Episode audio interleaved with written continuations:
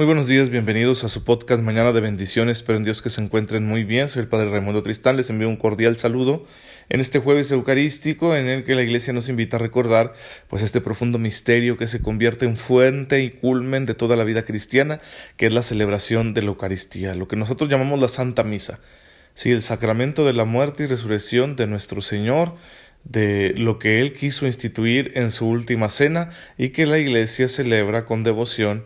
Y ya llevamos celebrándolo pues cerca de dos milenios. Así que este tesoro es para el hombre es para ti es para mí. Hay que aprovecharlo. Hay que aprovecharlo con un espíritu arrepentido con un corazón puro para que así la gracia de Cristo llegue a nuestra vida y la transforme por completo y bueno, antes de iniciar nuestra catequesis, que ya empezamos a hablar del sacramento del bautismo, pues nada más quisiera mencionarte algo sobre los acontecimientos de actualidad que podemos informarnos de ellos a través de diferentes medios, pero me gustaría pues dar una, una cierta lectura de los hechos, ¿no? El día de, de hoy amanecimos con la noticia de que encontraron muerto a otro sacerdote, padre Moisés Favila, que se encontraba trabajando en la Basílica de Guadalupe y hacía tres días que había sido secuestrado. Se pagó el rescate y desafortunadamente encontraron su cuerpo, lo asesinaron. Y pues ya en quince días son cuatro sacerdotes muertos en circunstancias semejantes. Hay que pedirle a Dios que nos dé la gracia de anunciar el Evangelio en México, porque no solo son los sacerdotes que han fallecido, o sea, siempre nos, nos trastorna mucho la muerte de los sacerdotes, Primero porque les queremos mucho, segundo porque sentimos que hay espacios que todavía son sagrados, donde la gente no se mete, pero ya está sucediendo, ya se perdió el respeto por la iglesia y por la figura del sacerdote. Pero son, eh, por eso es un, es un botón de muestra de cómo está la violencia en nuestro país. Si cuántos casos no nos enteraremos de gente que está en las mismas circunstancias, de familias angustiadas porque tienen un ser querido que ha sido secuestrado, de jóvenes que han sido asesinados, como los tres estudiantes de cine de Guadalajara, y, con lujo de violencia, ¿verdad? Con crueldad, con sadismo. ¿Cuántas cosas no suceden así? Y, tú y yo quizá acostumbrados a los titulares, a ver estas noticias sangrientas, macabras en los titulares, pues ya ni nos conmovemos. No sucede nada en nuestro interior, ¿no? Hay que sacudir nuestra conciencia y decir, bueno, ¿qué está pasando? ¿Sí? ¿Y qué podemos hacer? ¿Qué podemos hacer? Lo primero es orar para que Dios rompa la vara del malvado, para que Dios convierta los corazones, cosa que tú ni, tú ni yo podemos hacer, y de esa manera que se acabe la violencia. Pero también habrá que dar testimonio. Sí, nuestro mundo necesita testimonio de que es posible vivir con rectitud y alegría a pesar de las dificultades, porque no pocas personas se dejan robar el alma por la ambición, por la corrupción, por el crimen organizado, por el narcotráfico y por otras muchas cosas más, debido a que encuentran una justificación en sus circunstancias personales. Ah, como a mí me ha ido muy mal, como he sido muy pobre, como he vivido en la miseria, como yo no tengo oportunidades, como a mí no, no me educaron mis padres, ¿verdad? O simplemente es que es el ambiente donde yo vivo, la gente es así. Y ya con eso justifican esa tendencia tan terrible a el ejercicio de la violencia. Pues eh, tú y yo tenemos que dar testimonio para decirle a todo mundo de una manera elocuente con nuestra conducta, se puede vivir de otra manera. Se puede vivir de otra forma sin estar pensando constantemente en el dinero, se puede ser fiel a la voluntad de Dios incluso aunque seamos pobres, aunque tengamos carencias. Bendito sea Dios que yo recibí ese ejemplo de mis padres. Se puede vivir sin robar, se puede eh, hacer tantas cosas buenas en la vida y encontrar gozo, dicha en hacer el bien y no regocijarnos con el mal. Pero para esto necesitamos una, una revolución. Que, que, por ahí algunos candidatos no proponen una revolución cultural, una, una constitución moral. Les digo, es que esta revolución tiene que ser antropológica. Sí, el ser humano cambia cuando reconoce que no puede cambiarse a sí mismo que no podemos hacer nada para salvarnos nosotros mismos, necesitamos la ayuda de Dios. Y mientras no reconozcamos públicamente esta instancia superior ante nuestras propias conciencias, pues entonces no podremos seguir cambiando. La educación puede ser un factor importante, pero no lo es todo. ¿Sí? Necesitamos generar otra cultura y para generar otra cultura necesitamos otra visión antropológica y para conseguir otra visión antropológica necesitamos creer creer que el ser humano no es solo un cúmulo de células que puede ser despreciado en cualquiera de las etapas de su vida, ¿Qué es lo que está sucediendo en el otro lado de la moneda, la otra cara de la violencia, la violencia institucional? Como el caso que hemos estado hablando en los episodios, episodios anteriores de este niño Alfie Evans. ¿sí? que ya los despojaron a sus papás, los despojaron completamente de su derecho a decidir sobre su hijo. ¿sí? Ahora resulta que el Estado sabe mejor lo que le conviene a tu hijo. Es cierto que el Estado cumple una función de vigilancia, una función subsidiaria, de manera que cuando los papás fallan en la educación, en la crianza de los hijos, el Estado interviene. Pero el Estado debe intervenir solo para buscar el bien de los hijos. Y aquí es donde no estamos de acuerdo con la visión que el Estado tiene de lo que significa el bienestar de los hijos. Porque si hay un papá o una mamá que está haciendo un daño objetivo a sus hijos, es lógico que el Estado intervenga. Pero ahora resulta que para el Estado, en este caso para las Cortes inglesas, el bienestar del hijo consiste en dejarlo morir. ¿Sí? Dejarlo morir. Como, como ha desafiado, ¿sí? Las conclusiones de los médicos, pues ya lo están volviendo a alimentar, pero duró mucho tiempo sin alimentación ese niño, ¿sí? Entonces no lo estaba matando su enfermedad, a lo mejor su enfermedad lo va a matar después, pero estaban adelantando la muerte dejándolo morir de hambre. Y eso es lo que está entendiendo el Estado inglés por bienestar del menor. Y eso no se vale. Solo puede intervenir el Estado a favor de un menor cuando busca su bien objetivo. ¿Sí? Hacerle el mal al niño en contra de la voluntad de sus padres, eso no es algo que permita la intervención del Estado. Los papás deberían tener la libertad de decidir llevarse ese niño a otro lado para que se le sigan brindando los cuidados paliativos y si quieren internar, algún, intentar, perdón, un tratamiento alternativo, ¿sí? Pero no se vale que el Estado piense así, de que el Estado tenga todo el derecho de decidir lo que sea bueno para ese niño, así como si fueran los niños propiedad del Estado. Bien, Qué terrible es esta situación. Yo los invito a que se informen más y denuncien la estatolatría, la idolatría del Estado que se cree Dios, que cree que puede decidir lo que es lo bueno y lo, y lo malo para sus ciudadanos. Pues bien, hermanos, terminemos con esta, esta lectura indignada, ¿verdad?, de la realidad y pidámosle a Dios que nos dé la gracia de contribuir a que exista un mundo mejor.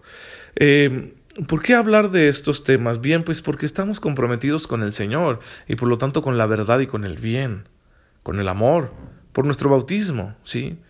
Que es de lo que vamos a hablar a continuación. En la Biblia encontramos nosotros eh, una serie de textos bíblicos que hacen referencia explícita al bautismo. Algunos de ellos, por ejemplo, hacen una lectura que se llama tipológica del Antiguo Testamento. En el Nuevo Testamento encontramos textos bíblicos como Primera de Pedro 3 del 20 al 21, Primera de Corintios 10 versículo 1, Colosenses capítulo 2 versículos del 11 al 12. Son textos bíblicos que hacen una interpretación del Antiguo Testamento, viendo algunas eh, expresiones religiosas del pueblo de Israel como prefiguraciones del bautismo, ¿sí? como alusiones del bautismo. Por ejemplo, el diluvio universal, la travesía del Mar Rojo y la circuncisión. Luego está la figura importantísima de Juan el Bautista, que recibe ese nombre porque era conocido principalmente por bautizar predicaba el arrepentimiento y su bautismo era un bautismo penitencial, ¿sí? que se realizaba ya con agua, aunque sin poseer eficacia salvadora. Todo eso es una preparación, ¿sí? Una preparación doctrinal, una invitación a la conversión, el deseo del pueblo judío de recibir la gracia a través del Mesías, y bueno, esos serán los pilares del futuro bautismo. El texto bíblico con el que tenemos que comenzar es de Mateo 3, versículos del 13 al 17, que nos narra el bautismo de Jesús en las aguas del río Jordán cuando éste inició su ministerio público. Y que hay una indicación teológica muy importante, Jesús no se bautiza por necesidad, porque él no tiene pecado, sino por solidaridad redentora. El, bautista se resiste, ¿no? Diciendo, oh Jesús, tú deberías bautizarme a mí. Pero Jesús le dice, mira, hay que cumplir en todo la voluntad de Dios.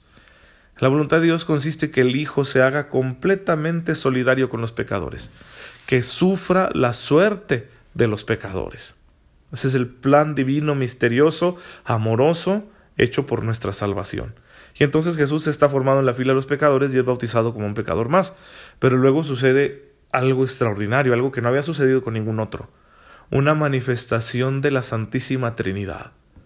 El Padre que habla y dice, este es mi Hijo, el Espíritu Santo que se posa sobre Jesús ungiéndolo con su poder, con forma de paloma, y Jesús que es el Hijo, y al salir de las aguas del bautismo queda listo para su misión en la tierra, ¿sí? para el anuncio del Evangelio, para la predicación del reino de Dios. Este acontecimiento revela el inicio de una nueva etapa en la historia de la salvación, la etapa definitiva.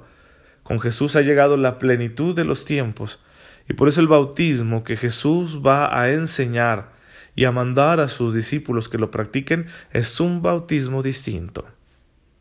Ayer les decía yo que hay que acudir a este texto del capítulo tercero del Evangelio de San Juan, donde Jesús se encuentra con Nicodemo, este fariseo que creía en él pero no se decidía a hacer pública su fe y por eso va y lo busca en la noche. Y tienen un diálogo, ¿sí? Un diálogo en el cual Jesús le enseña a Nicodemo que en la acción del bautismo se da un verdadero nuevo nacimiento, porque hay un vínculo un vínculo que nosotros llamaríamos neumatológico, es decir, un vínculo del Espíritu Santo entre el agua bautismal y la salvación. Por eso el que no nazca del agua y del Espíritu no puede entrar en el reino de Dios, dice el Evangelio de Juan capítulo tercero versículo quinto. El misterio pascual, la muerte y resurrección de Jesús, le da al bautismo su valor salvífico.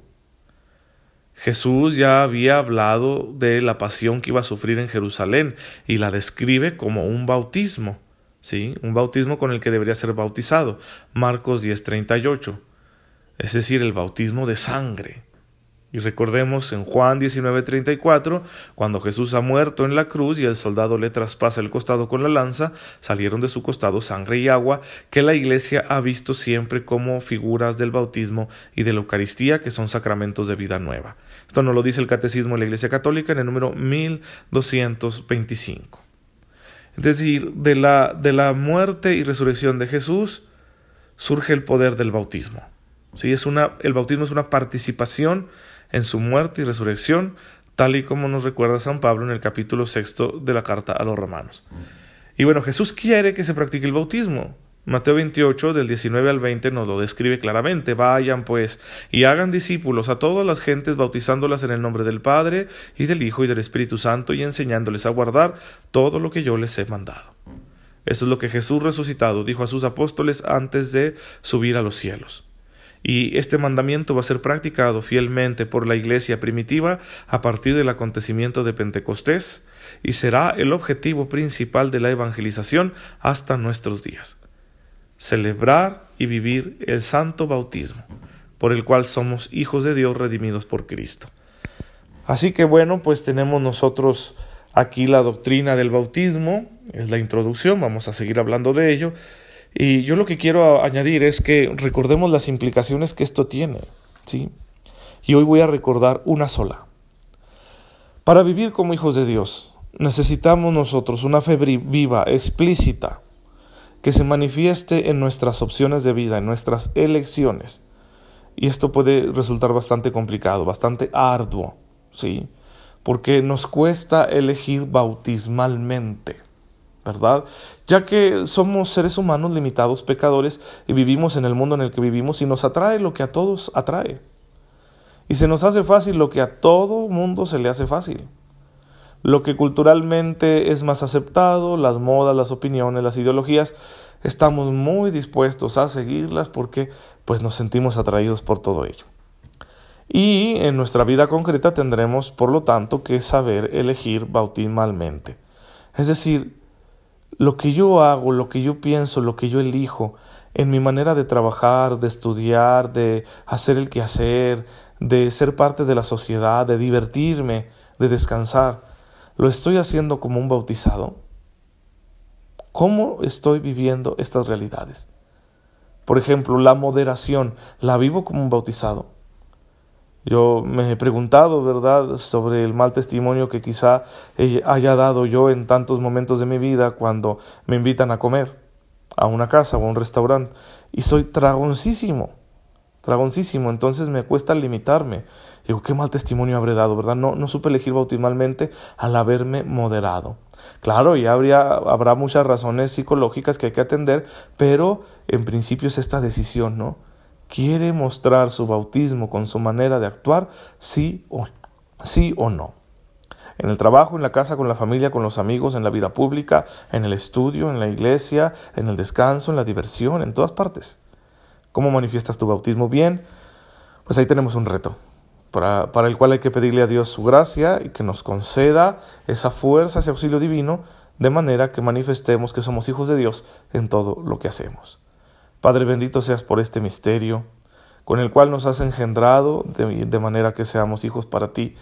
Ayúdanos, Señor, a ser fieles, a mostrar quiénes somos y a mostrar quién eres tú con nuestra manera de proceder. Haznos valientes para anunciar las cosas buenas de tu palabra y para denunciar todo aquello que nos aparta de ti. Por Jesucristo nuestro Señor. Amén.